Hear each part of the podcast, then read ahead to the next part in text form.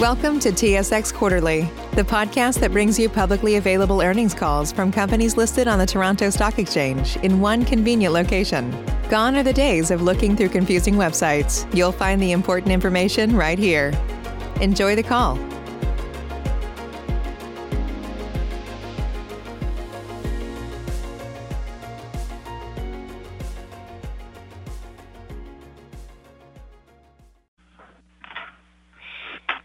Good day, ladies and gentlemen. Welcome to the CAE third quarter conference call. Please be advised that this call is being recorded. I would now like to turn the meeting over to Mr. Andrew Arnovitz. You may now proceed, Mr. Arnovitz. Good afternoon, everyone, and thank you for joining us today. Before we begin, I'd like to remind you that today's remarks, including management's outlook for fiscal year 21 and answers to questions, contain forward-looking statements. These forward-looking statements represent our expectations as of today, February the 12th, 2021, and accordingly are subject to change. Such statements are based on assumptions. They may not materialize and are subject to risks and uncertainties. Actual results may differ materially, and listeners are cautioned not to place undue reliance on these forward-looking statements. A description of the risks, factors, and assumptions that may affect future results is contained in CAE's annual MD&A, available on our corporate website and on our filings with the Canadian Securities Administrators on SEDAR and at the U.S. Securities and Exchange Commission on EDGAR. On the call with me this afternoon are Marc Parent, CAE's President and Chief Executive Officer, and Sonya Branco, our Chief Financial Officer. After remarks from Marc and Sonya, we'll take questions from financial analysts and institutional investors. And Following the conclusion of that Q&A period, we'll open the call to questions from members of the media. Let me now turn the call over to Marc. Thank you, Andrew, and good afternoon to everyone joining us on the call. I'll first discuss some of the highlights of the quarter, and then Sonya will provide additional details about our financial performance. I'll come back at the end to talk about our outlook. We continue to manage well through a challenging period. CAE's stronger performance in the third quarter compared to the first half of the fiscal year reflects our ability to adapt quickly to a new normal and also the resiliency of our business, which is largely recurring. On a consolidated basis, earnings per share before specific items of 0.22 was nearly 70% higher than last quarter, and we had a near five-fold increase in free cash flow to 224 million dollars, which is indicative of the cash-generative nature of our business. We also made important progress to significantly enhance CAE's position for future growth. During the quarter, we bolstered our financial resources with the issuance of 495 million dollars of common equity, and we strengthened and expanded our market position with a succession of three acquisition announcements. In Civil, revenue increased by 13% compared with the second quarter, driven by 50% average training center utilization and the delivery of 10 full-flight simulators.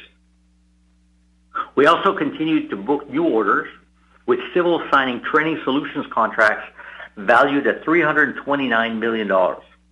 These included three full-flight simulator sales and a five-year exclusive business aviation training agreement with Bundeswehr of Germany for the Global Vision.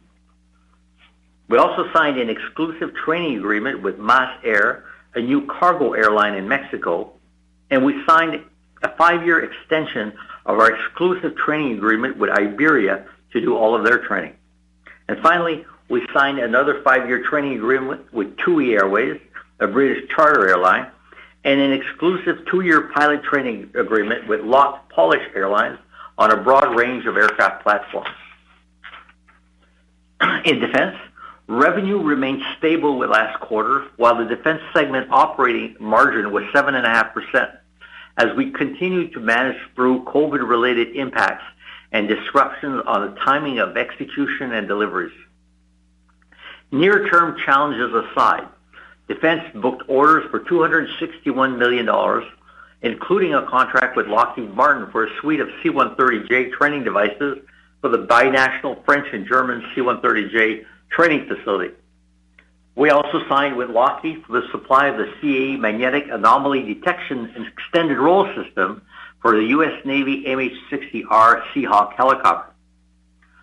also during the quarter, Defense was awarded a, con- awarded a contract for the next increment of a multi-year contract with the United States Air Force to provide comprehensive C-130H aircrew training services, as well as an order to continue providing the U.S. Navy with primary and advanced jet instructor support for the Chief of Naval Air Training at five naval air stations. Finally, as a result of superior contract performance, Defense received a sole source extension award for T-44C aircrew training services through mid-2027. Defense also announced its involvement in a highly strategic contract to further develop and extend a single synthetic environment technology demonstrator for the United Kingdom Strategic Command. The Single Synthetic Environment, or SSE, aims to deliver a virtual world to be used for operational planning and decision support across all domains, cyber, space, maritime, land, and air. This, together with the recent award to support U.S. Special Operations Command last quarter, are indicative of the good progress that we've been making with our digitally immersive solutions. At the end of the quarter, Defense won the competitive recompete of the U.S. Air Force KC-135 training system contract, a program worth approximately $275 million U.S. over the next eight years. This is a prime example of CAE's ability to renew and expand major long-term training systems contracts as the training partner of choice.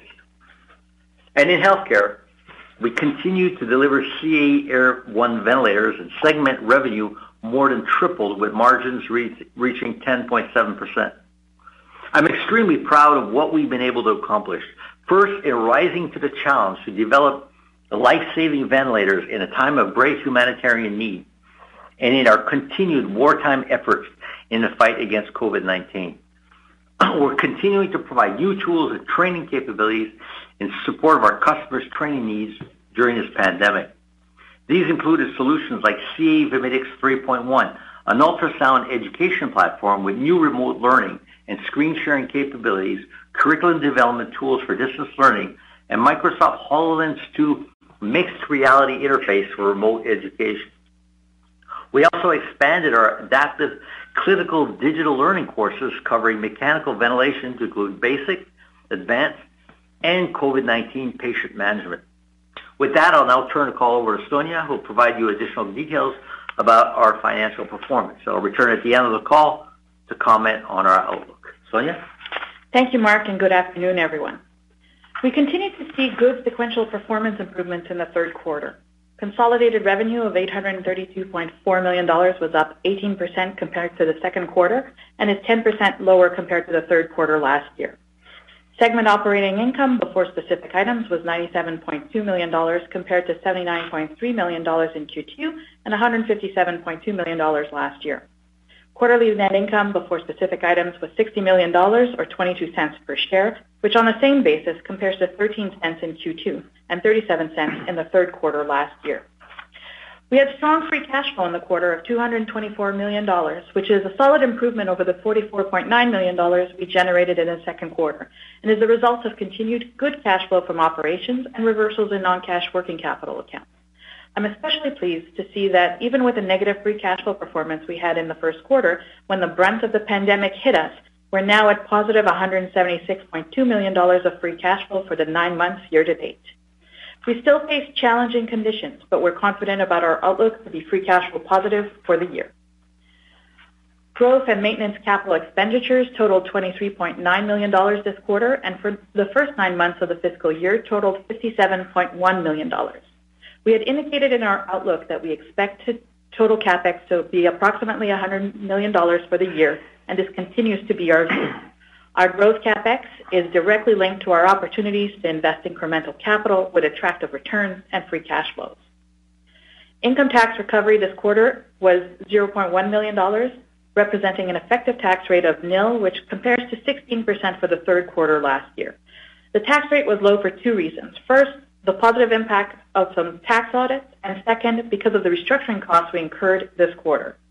Excluding the effect of these elements, the income tax rate would have been 16% this quarter, the same as Q3 of last year. Our net debt position at the end of the quarter was 1.8 billion, for a net debt to total capital ratio of 38.9%, which is back within our target range of 35 to 45 percent And net debt to EBITDA before specific items was 2.65 times at the end of the quarter. All told, between cash and available credit, we have approximately 2.4 billion dollars of available liquidity. CAE's liquidity was further enhanced with the completion in November of a public offering and a concurrent private placement of common shares for aggregate gross proceeds of 495.3 million dollars. The net proceeds are intended to fund growth investments, including the three acquisitions we recently completed and other future potential acquisitions and growth opportunities.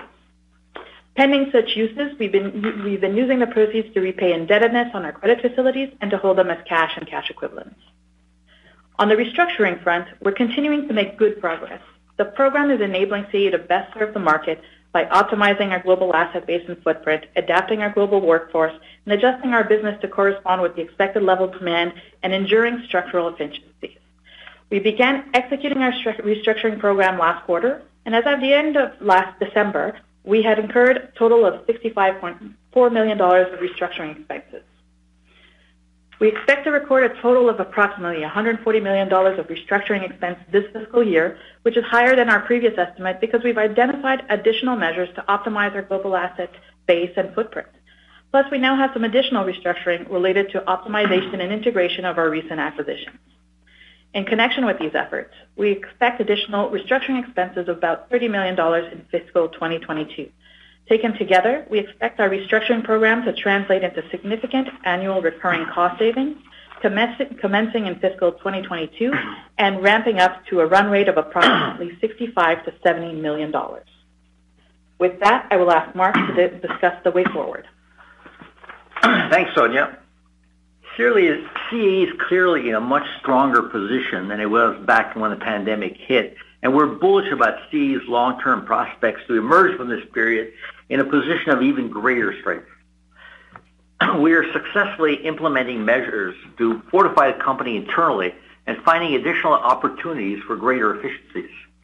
We've also made excellent strides to capitalize on external opportunities to enhance our market position and deploy growth capital.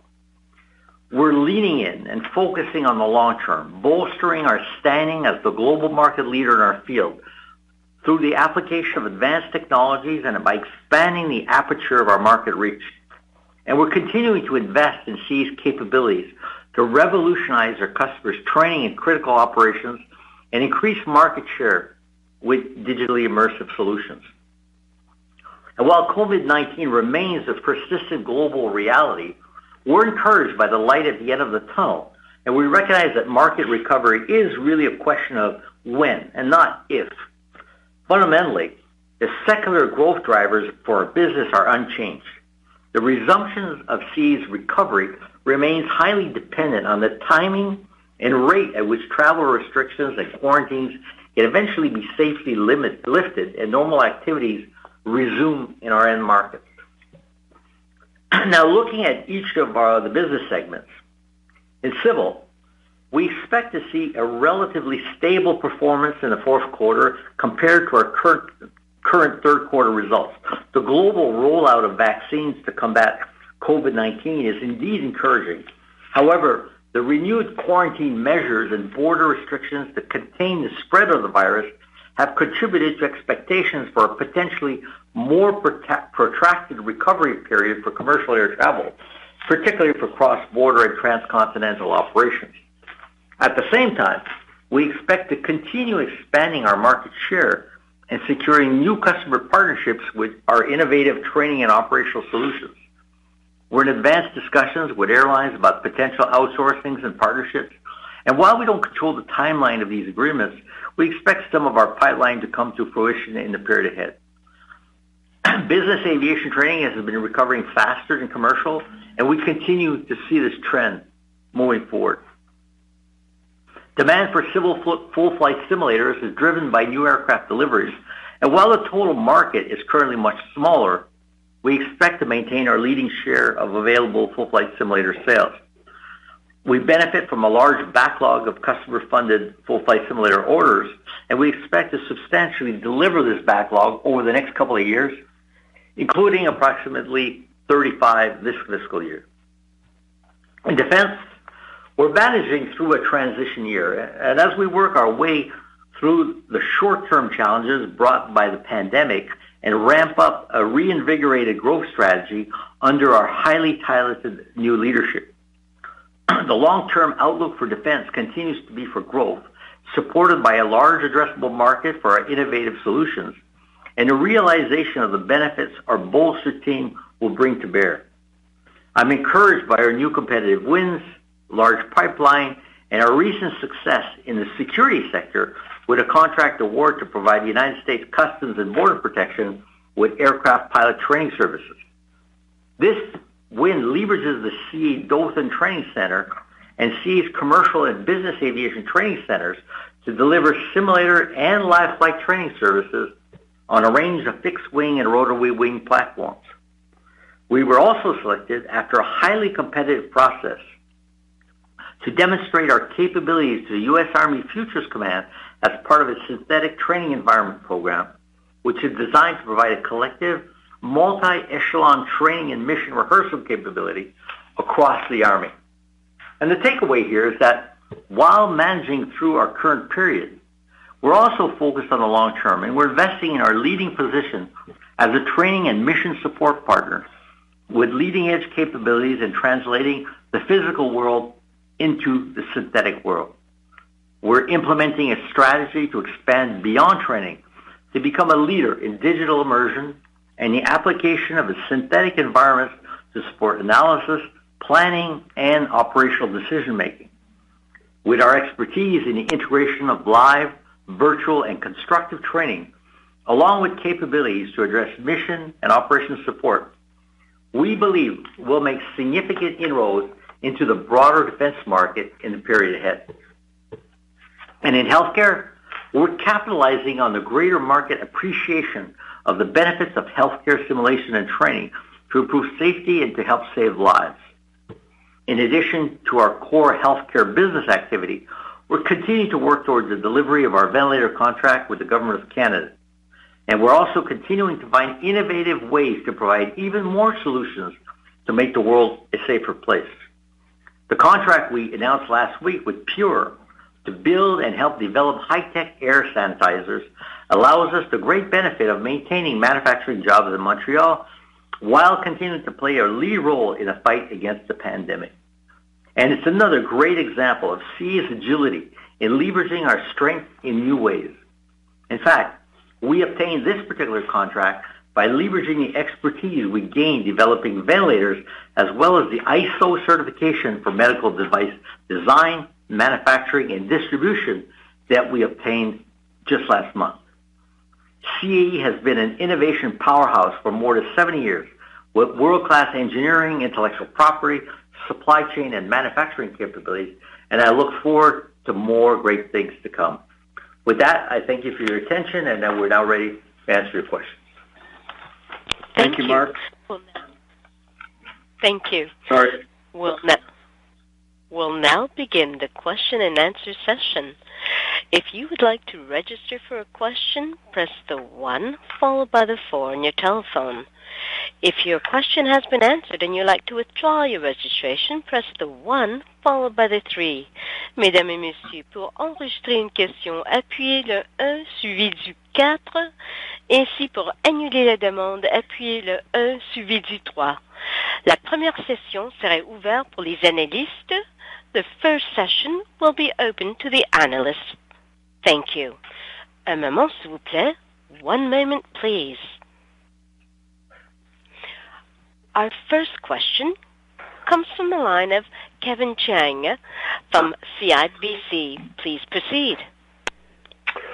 Uh, good afternoon, everybody. Thanks for uh, thanks for taking my question here. Maybe if I can ask about you know what, what you're seeing from your your your, your customers as they prepare, as the airlines prepare for an eventual eventual recovery in in air traffic? Are, are you having accelerated discussions about about getting their, their workforce ready for, uh, you know, for that eventual recovery. And, and I know, uh, I guess early in the pandemic, there was this thesis out there of, of, a, of a pilot training bubble that could potentially emerge as, as airlines rush to, to retrain their pilots here that have been furloughed. Just wondering how, what, what you're seeing uh, sit, sitting in your position today.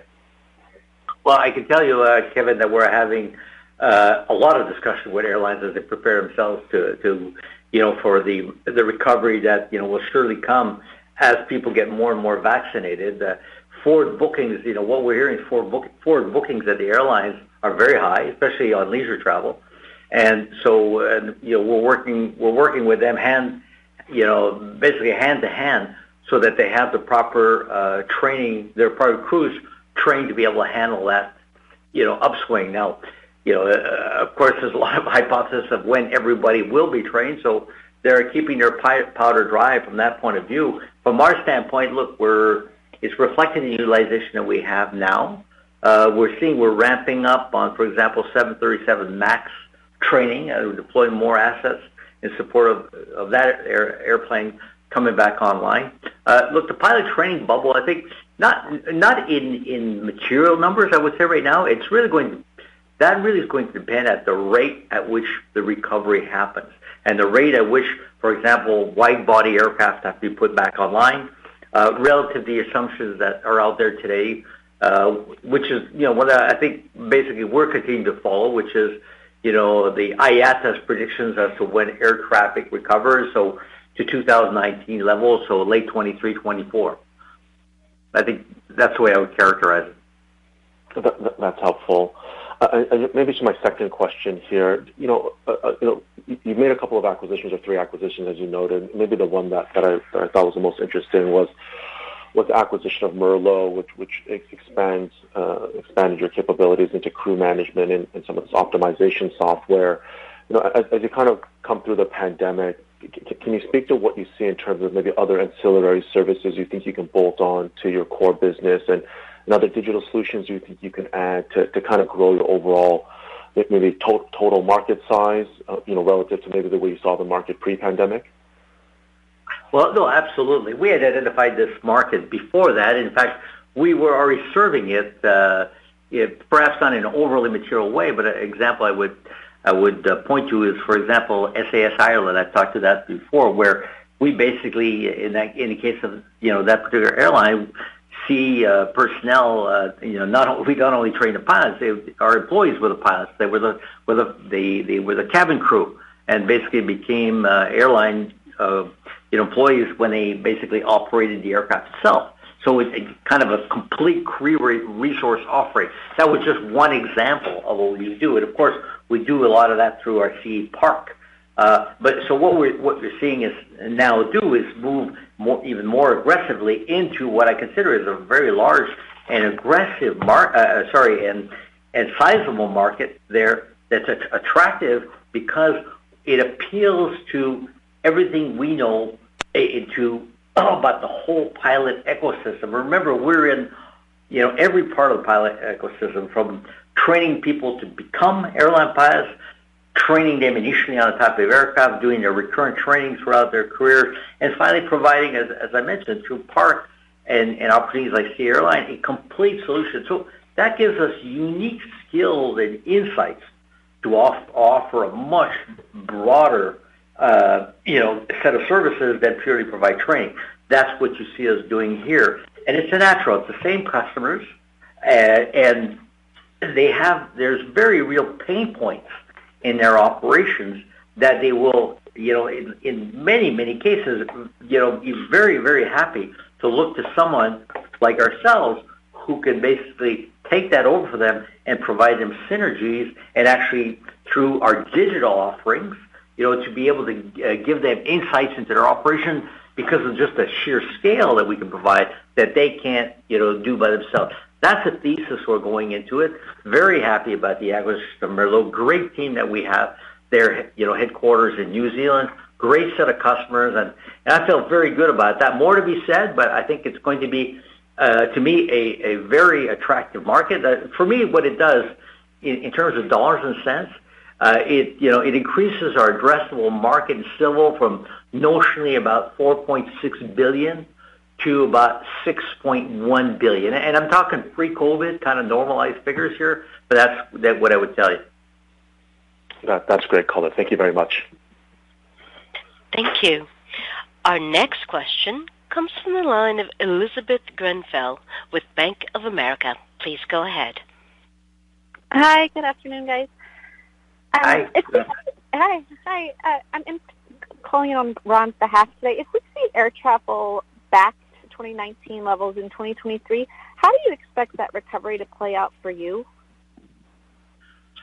Well, I think we're pretty handy. What you got to look for us, uh, it, yeah, two things. First of all, I mean, when I'm when I'm uh, talking about that, I'm talking about commercial aviation travel. Uh, you know, not business aviation. Business aviation has already recovered quite nicely, and we continue to be. You know, it's already about right now as we sit about 15% of pre-pandemic levels uh, in the based on business jet cycles in in the United States and in Europe.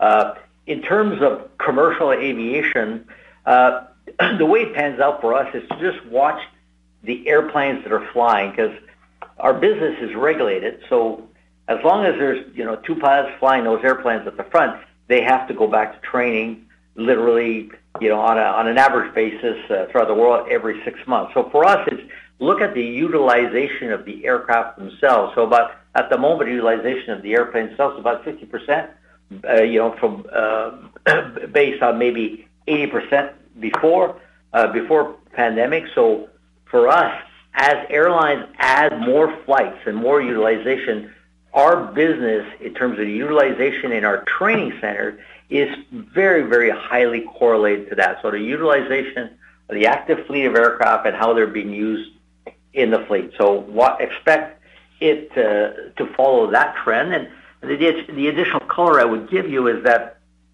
we expect uh, of that recovery to the narrow body sector to recover faster. Uh, that's, I think, pretty much a consensus, and that's the consensus that we get based on talking to our customers, which, of course, you know, because of our market position, represents the majority of the world's airlines. So the fact that you know the uh, narrow body recovers faster is a good is a good thing, you know, for us because 75% of our network uh, of full-flight simulators in our training centers are not narrow-body aircraft. And when I come back to just additional cover on business aircraft, about a third of our revenue in civil also comes from business aircraft, which which that's important because it's also a, a more profitable segment. So that's that factors into it itself. Great. Thank you very much. Thank you. And our next question comes from the line of Fadi Chamoun with BMO Capital Markets. Please go ahead.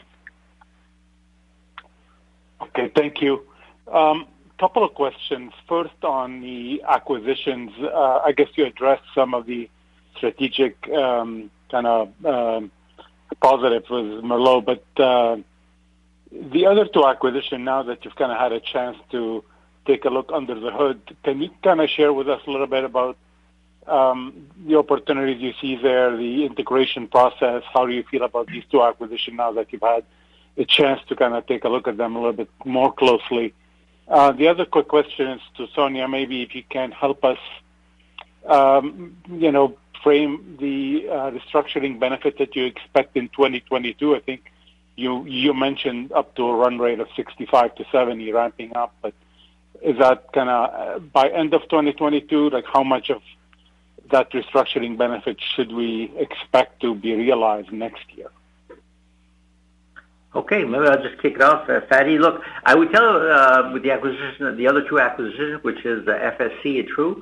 Look, no surprises, uh, except maybe to say, look, we're very happy with what we see. It's always great that you know, obviously we know our business. I think we, we knew them well uh, in, in in terms of if you think about FSC, uh, they bought uh, essentially all their new simulators from us over the years. Uh, I sold them their first sim back in, in 2006, I believe it was. But so we know them well, and uh, very very happy with the team coming aboard. No surprises on the integration.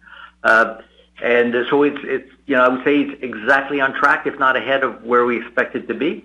In terms of TRU, very similar. Uh, very similar. Of course, as you know, they're very down uh, the street from from us here in Montreal. Great facilities, uh, you know, a great bunch of people. I think that good book of business, which which we knew. Uh, you know, I I like what I see. I think that it, it, reinforces our relationship as well with Boeing. I think that's an important one because uh, Boeing was their supplier uh, for the 777X and the 737 MAX from original equipment simulators. So that's very attractive uh, for us. We knew about that, but again, uh, so very happy about what we see. And in both cases, the uh, the integration, I would say, is right on track, if not ahead. And uh, I guess I'll, I'll jump in for on your question for restructuring. So uh, we started the program in Q2, and it's it's progressing well. Now, a good part of the program is about asset and footprint uh, optimization. So these are long lead items uh, like relocating simulators, uh, et cetera, moving people and, and closing down uh, leased, facil- leased facilities. So, so and that's underway. We've got a, a good uh, amount uh, under our belt, but it'll continue on uh, over the next couple of quarters, um, as well as kind of a lot of the process uh, digitally driven and process improvements underway. So um, we're going to see those savings uh, basically come through next year in FY22. Um, at least $50 million of recurrent savings for the full year of uh, 20, uh, FY22, as we had uh, to. And now with the additional measures that we've identified as, as we uh, continue on this quest for optimization and streamlining, we've identified uh, additional measures, uh, so uh, different types of locations and opportunities um, that will be starting this quarter and through uh, the, the new year, the new fiscal year. So those will take a little longer to ramp up, and so probably that that incremental savings will uh, come through throughout towards the latter end of the year, and and ramp up to a, a, run rate of 65 to 70 million dollars uh, recurring annual savings. Okay, great. Thank you. Thank you. And our next question comes from the line of Noah Poponak with Goldman Sachs. Please proceed. Hi, good afternoon, everybody. Good afternoon. Hello. Hey, Marc, just staying on the topic of, um, you know, you know, the recovery in civil training and, you know, sort of, the, I guess, the lead lag for you and, and how you're tethered to that you know, on the one hand, it, it, it is clearly, you know, not visible exactly when the recovery starts and the pace of recovery. But on the other hand, um, I've been pretty surprised at, um, you know, just how many airlines are out there talking about, um, especially domestic-oriented airlines, talking about, you know, flying this summer, you know, 80, 90 percent of their 2019 capacity. Um, and you just mentioned being being more tethered to narrow body than wide body. Um, so I guess I'm a little surprised you're not seeing that already.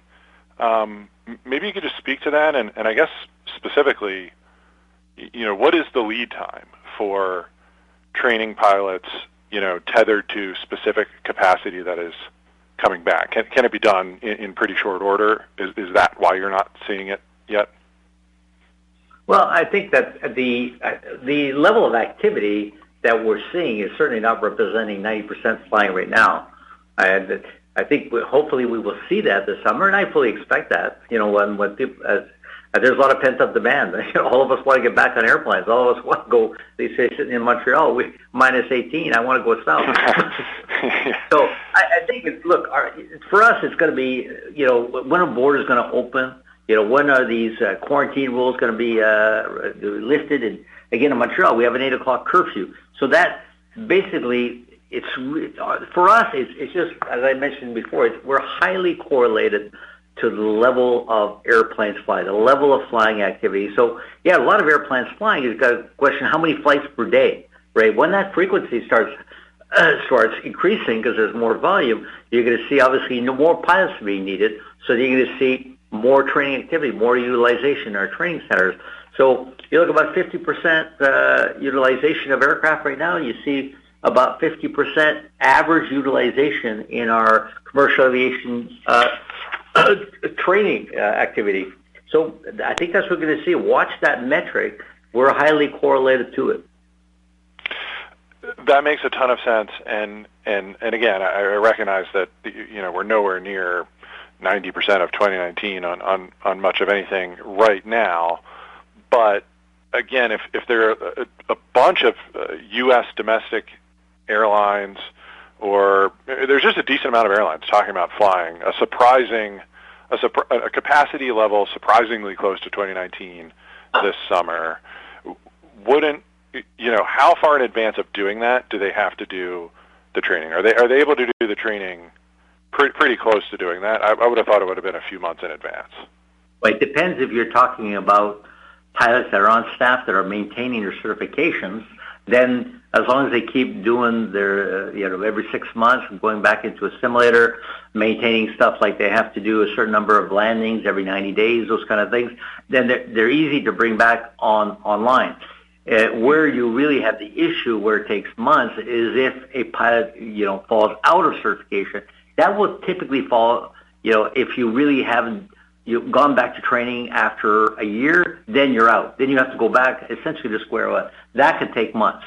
And because what you have, any individual pilot, let's say flying an narrowbody 737 or A320, you know, you'll have to go back to school, go back to a, a type rating course. You, you may be a month out, but of course, the year that's one month for one pilot, but then you have to have the available infrastructure in training, number of simulators, number of training slots to be able to train any volume of of of, uh, of personnel back online. I think maybe the other thing that if you're talking about own U.S. to say, uh, for example, you know, what we call the main carriers, they have their own simulators, so that right. may be where you don't see it translating in our training activity, but we right. see that in in other ways in terms of the update activity that happens, and for us talking to them and actually doing stuff about supporting them with regards to overflow training when they will need that delta training. That those are kind of discussions that we have.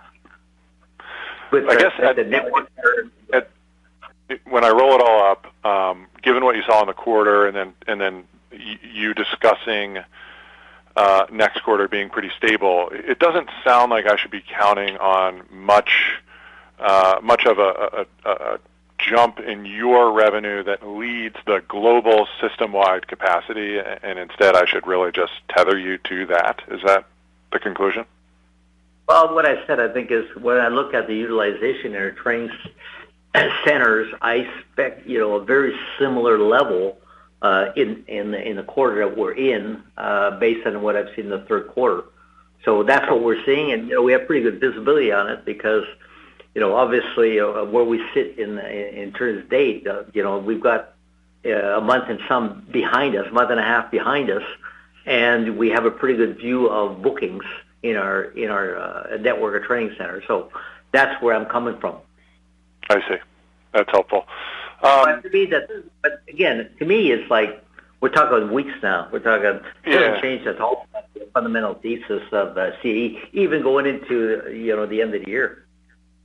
Yeah, no, I, I don't think it. I, I I hear you there. I, I've probably just had the lead time confused. Um, but but that's that's all all helpful. Um, in, in the healthcare business, you know, it's a very significant at least percentage uh, change in the quarterly revenue, and we've seen the new product announcements. Um, can you help us out with what from this increase is long-term sustainable versus, you know, only short-term related to COVID versus was literally just this quarter?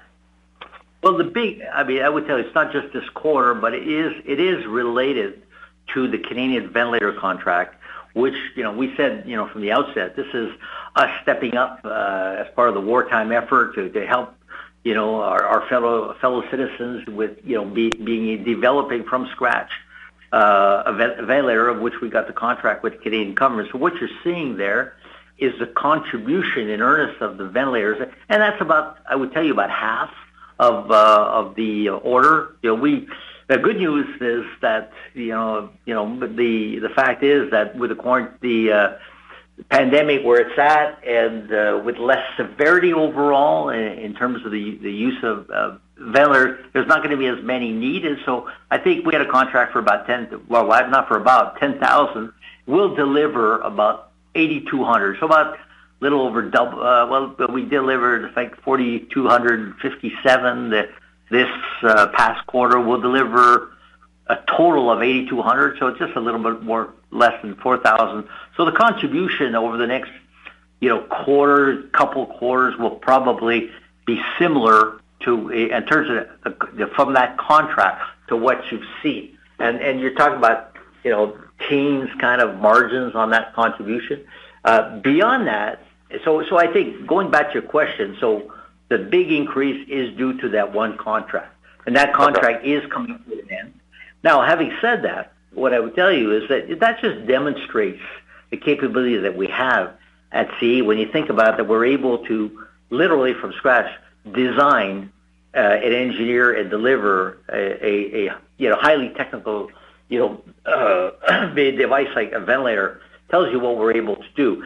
Uh, we transitioned. We announced last week we transitioned our uh, our workforce here in Montreal into uh, fabrication of 50,000 air purifier units that are revolutionary in what they do. So that'll help us not only to basically, if you like, maintain 100 jobs in a production line, which is good because it absorbs overhead, and it has a, I wouldn't say a material uh, contribution uh, to earnings, but certainly not dilutive by any measure.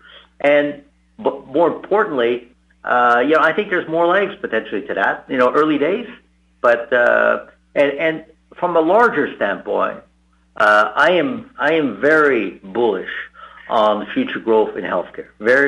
If there's anything that this pandemic has demonstrated is not not only what we can do in healthcare, but the receptivity of customers to the kind of products and services in healthcare that CAE's brand can bring to bear. And early days and under the leadership of, you know, Heidi Wood, leveraging that that uh, division in earnest and adding our digital capabilities, I'm I've never been more bullish uh, that the healthcare will become a meaningful part of CAE in in not in 10 years. Yeah. Okay. Thanks so much. Thank you. Thank you. thank you. Continuing on, our next question comes from the line of Konark Gupta with Scotiabank. Please go ahead. Uh, thanks, and uh, good afternoon, everyone. Perhaps the first one on defense. Um, the the order activity uh, seems to be good, Um, like it's kind of holding up, uh, despite obviously all the pandemic uh, related issues you spoke about. But what's wondering what's kind of putting pressure on revenue and margin compared to, you know, where this thing is in your backlog? And like it's a 10%-12% kind of margin backlog, but we are not seeing those margins yet, and revenue is kind of maybe capped because of those pandemic issues. But any additional color you can provide on what's what's causing defense program execution here? Well, look, I think that, uh, first of all, maybe say that my thesis hasn't changed at all, that defense is a growing business. I mean, we're we're in a transition year right now for a number of reasons. Uh, Although we have had some good order activity, uh, the fact is that I'm very happy about that. As I mentioned on the call, uh, during my conference call remarks there, the the kind of awards that we're winning, to me, are marquee contracts that really demonstrate CAE's, you know, credentials in training across the world. You just think about the KC-135 contract, very major contract for the U.S. Air Force, you know, and contracts that we have with special forces on, you know, synthetic environment contracts that demonstrate the expertise and the technology that we can bring to bear that is really going to be, you know, critical going forward. So I think short term, what we're seeing here is there's some of it, and I think that's gonna persist for a little while, is the dearth of order activity. Because, you know, like it or not, the military support areas like procurement, engineering are just like everything else, hit by, you know, COVID-related absenteeism and disruption. So that is affecting near-term order activity. Uh, not that orders go away, but in fact that they get protracted in terms of when they're actually going to be awarded because of the work required to be able to do that. Nearer term right now, we are being affected by uh, COVID. Uh, I can give you specific examples. You know, we have, for example, in our Tampa training facility, we have a major training facility where we do C-130H training. And the large, the largest part of training we do that's for foreign militaries. and and that tends to be good business. Uh, unfortunately, because of border restrictions uh, and travel restrictions, the customers can't get to the training center. That's just one example.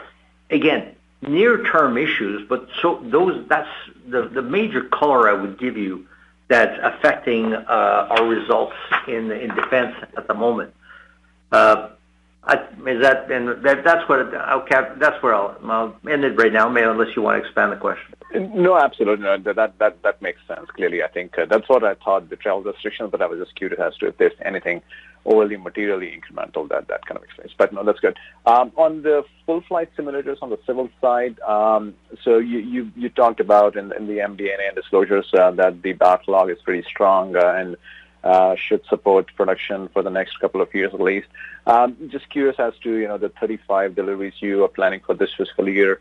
Uh, is that sustainable with the current backlog for the next two years, or do you need to win more orders on the FFS side uh, to to produce 35 each year? Uh, well, I don't think we've given a lot of guidance uh, to that. Uh, you know, you're going beyond to our level of guidance right now. But I would say, look, it doesn't I, will remain to what I said is that you know we'll deliver that backlog over the next couple of years.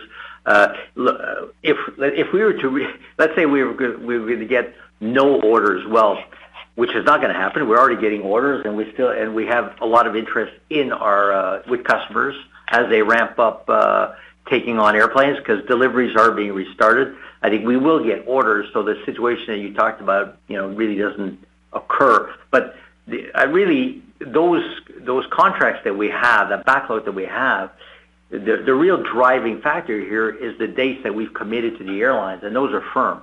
And pretty much, well, not pretty much, every one of those contracts has been looked at in terms of, you. In some cases, the customers wanted uh, to basically defer the delivery because of the situation, deferment of the aircraft. And everyone now has a new date, which is firm, and that's what we're executing too. And that, and so a long answer, short, uh, long answer, but the delivery uh, of that backlog is pretty firm over the next couple of years. No, okay, that, that's good. Uh, just kind of expand, expanding on that a little bit uh, because you talked about Max earlier on the call. Um, with, with TRU, uh, TRU's acquisition, and clearly they were kind of aligned with Boeing on that uh, Maxim orders. Uh, wondering if uh, your backlog for uh, Maxims here, uh, where is that right now, and what are your plans for production on the Max side, please? Well, I can tell you, and yeah, TRU fits in very, very well with that. Uh, at CAE, if I look at the situation on Max today, at CAE, we've delivered 41 MAX simulators to date, and that includes five in our network. Uh, we have sold 53. Uh, now, I, would say we had sold 57 total, but you know we had uh, deferred two in our network, and we had we had two def- deferrals from another airline. So I would say net 53 sold to date. TRU have 11 uh, simulators delivered to date, and they have 14 sold, and that's the entirety of all the uh, 737 MAX uh, simulators. And you know we're continuing to support Boeing through a, a, a MAX overflow training agreement, and, and that, that's that's exciting because it's our first training cooperation with Boeing. I'm quite excited about that. That's specifically on the MAX.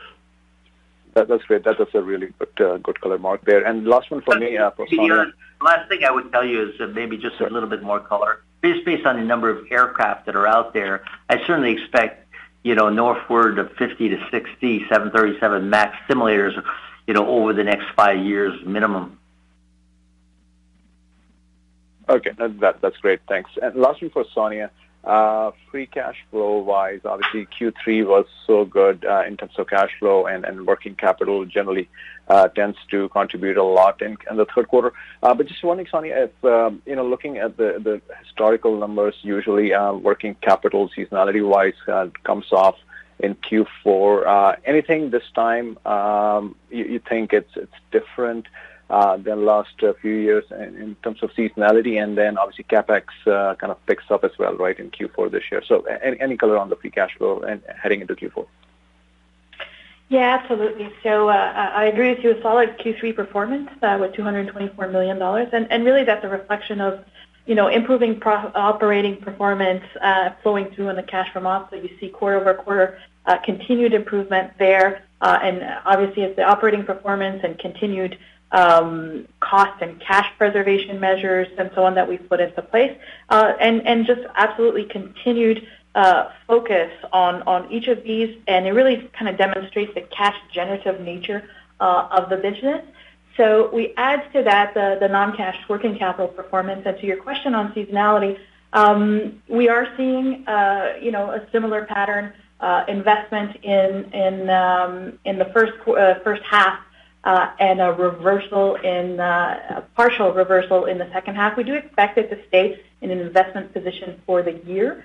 Um, so it should follow uh, in the trend. So Q3 being one of the strongest performers in a non-cash working cap. And where we saw that was really a nice step up on collections and our DSO. And as you can imagine, with the pandemic and, and all that was going on, there was Um, you know, I guess an increase in the day sales outstanding, and with uh, all of the focus uh, uh, that's starting to uh, come back down, uh, and also really good uh, view and visibility and management on inventory and supply chain. So, you know, we continue to focus on generating cash and minimizing the working capital. So, and and it'll follow pretty much the seasonality that you've seen in the past.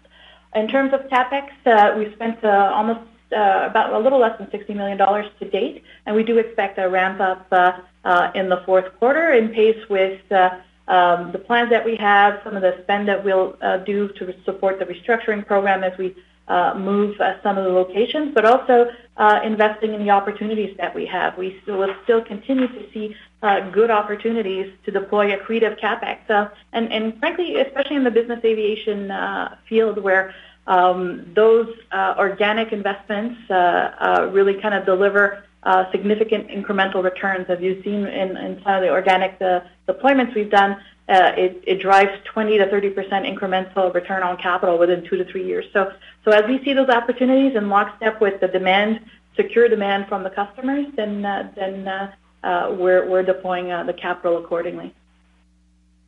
Thanks. I appreciate the time. Operator, Thank you. We're running a little thin on time here. I think we'll take two more uh, last questions before we open up to members of the media. Absolutely, sir. Our next question comes from the line of Cameron Doerksen with National Bank Financial. Please go ahead. Yeah, thanks. Uh, good afternoon. Um, just really kind of wanted to follow up on an, an earlier question just with the uh, uh, with regards to the healthcare segment.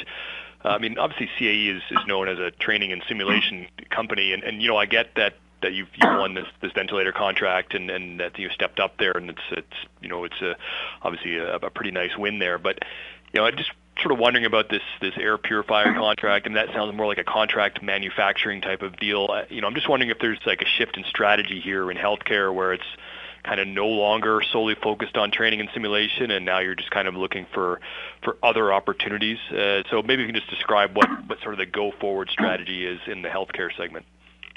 No, you're correct. Cameron. strategy hasn't changed. We're staying. We're very much focused on the the opportunities that we have, and there's quite a market there, and it's a growing market with regards to what we can do in simulation and training. So if there is a change strategy, well, you know, but there is none now. Uh, you know, we have been, as said, this, both contracts are part of the the humanitarian effort that we've done to support, uh, again, our fellow global citizens on the fight against COVID-19. But it, it just demonstrates what we're able to do at CAE, and I, I think that that speaks of itself. But that that speaks for itself in all of our business, the systems engineering expertise, the manufacturing expertise that we have, the global sourcing opportunities, software, and the integration of it all uh, with the subject matter expertise that we have in, in areas such as healthcare. That's where it all comes together, and I think that's applicable. But again, no no change in strategy in, in terms of healthcare. Okay, that's great. Just wanted to clarify that. Uh, thanks very much. Thank you. And our next question comes from the line of Benoit Poirier with Desjardins Capital Markets. Please go ahead. La parole est à vous. Yeah, good afternoon, everyone. Uh, just to come back on defense, obviously you talk about the uh, the pandemic that contributed to delays uh, in the execution, but as we go beyond this pandemic and this transition year, uh, especially with the new presidency in the U.S., how should we be thinking about CAE's ability to rebound in terms of revenue growth and margin in fiscal 22 and beyond? Yeah. Well, look, I think you should. I think you should be. Uh, you should feel good about it. As I said, I certainly do. I am, as I mentioned, I repeat, as you said, we're managing through a transition year, and we're working through uh, challenges which are short term, and they're they're real. They're brought about by the pandemic.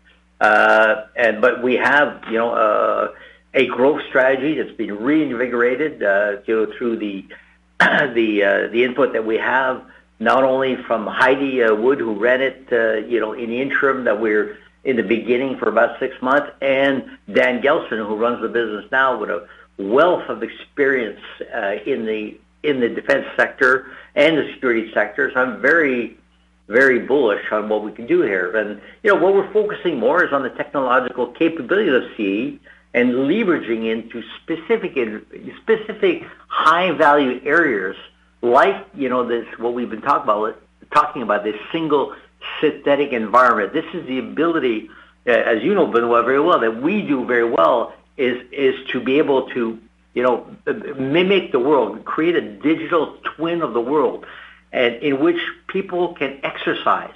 And that becomes very, very important. Uh, and you heard me talk about this before. As the world, as the nature of training changes because the defense priorities are changing. We've we've gone from, if you look at the defense priorities of the United States, for example, strategic priorities, they've switched from what used to be, you know, we've talked for years about supporting the kind of threats that are, you know, those that we saw on what was called the war on terror. Now, what, you know, people are focused on is training for, you know, fight a near peer opponent, which is an opponent that you cannot be assured that you have control of the the air, control of the airwaves, control of space assets. So you have to train. You can you obviously, heaven forbid, never have to deal for real if that happens. But you know, what does the military do when they're where they're not in conflict? Well, they train for conflict. So you obviously can't train for, you know, fighting a near peer threat. Uh, So what we do is provide an artificial world, a synthetic world, a digital digital twin of the world in which you can exercise, where all the domains come together, the air assets, the ground assets, the naval assets, the space assets, the cyber uh, environment.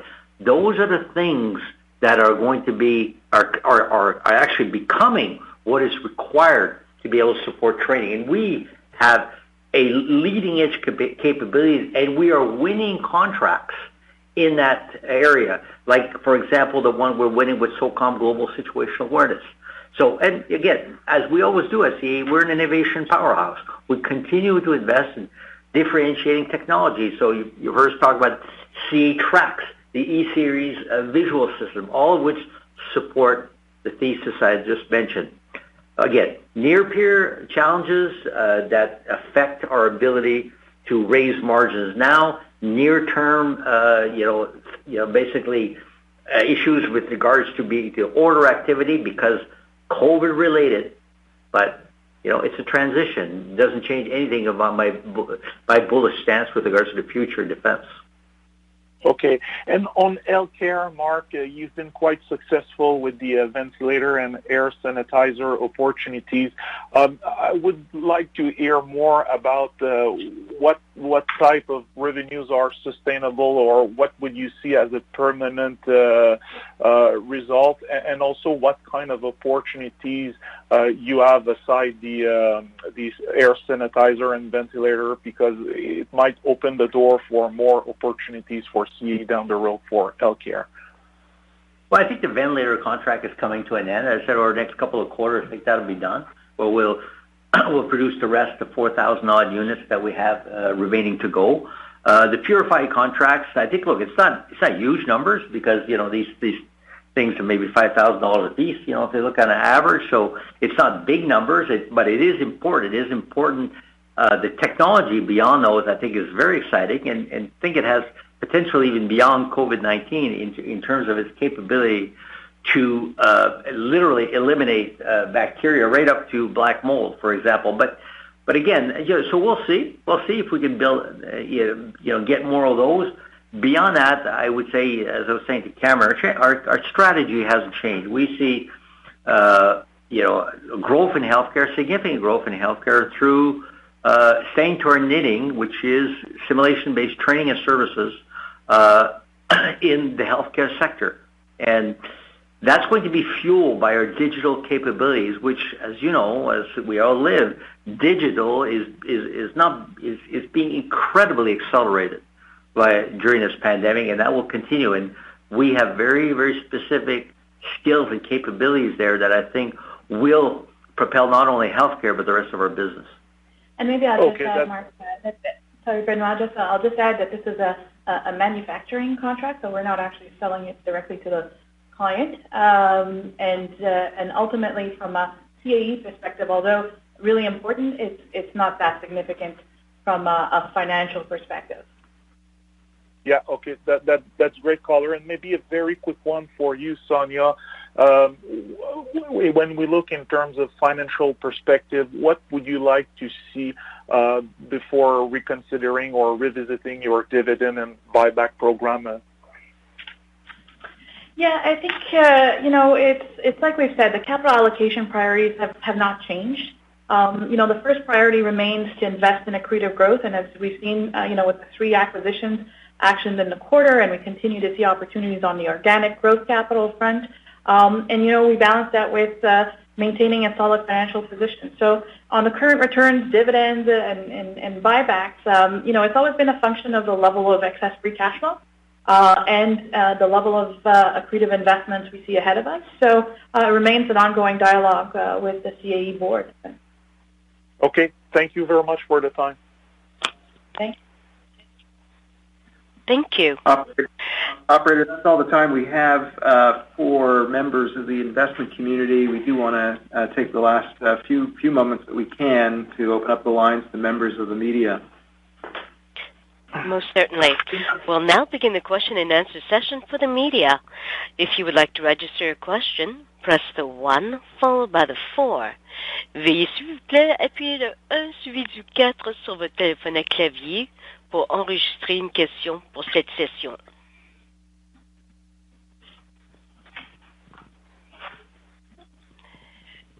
Sir, it appears that currently there are no questions from the media sector. I'll return the presentation to you once again. Okay, thank you, operator. We'll, we'll then uh, conclude this uh, call for CAE's uh, third quarter fiscal year 2021. I want to thank all participants and remind them that a, a transcript of today's call can be found on CAE's website. Thank you and good afternoon. Thank you. And that does conclude the conference call for today. We thank you all for your participation and ask that you please disconnect your lines. Merci. Cela conclut la conférence d'aujourd'hui. Nous vous remercions pour votre participation et nous vous demandons, s'il vous plaît, de vouloir raccrocher vos lignes. Merci et bonne journée. Have a great day, everyone.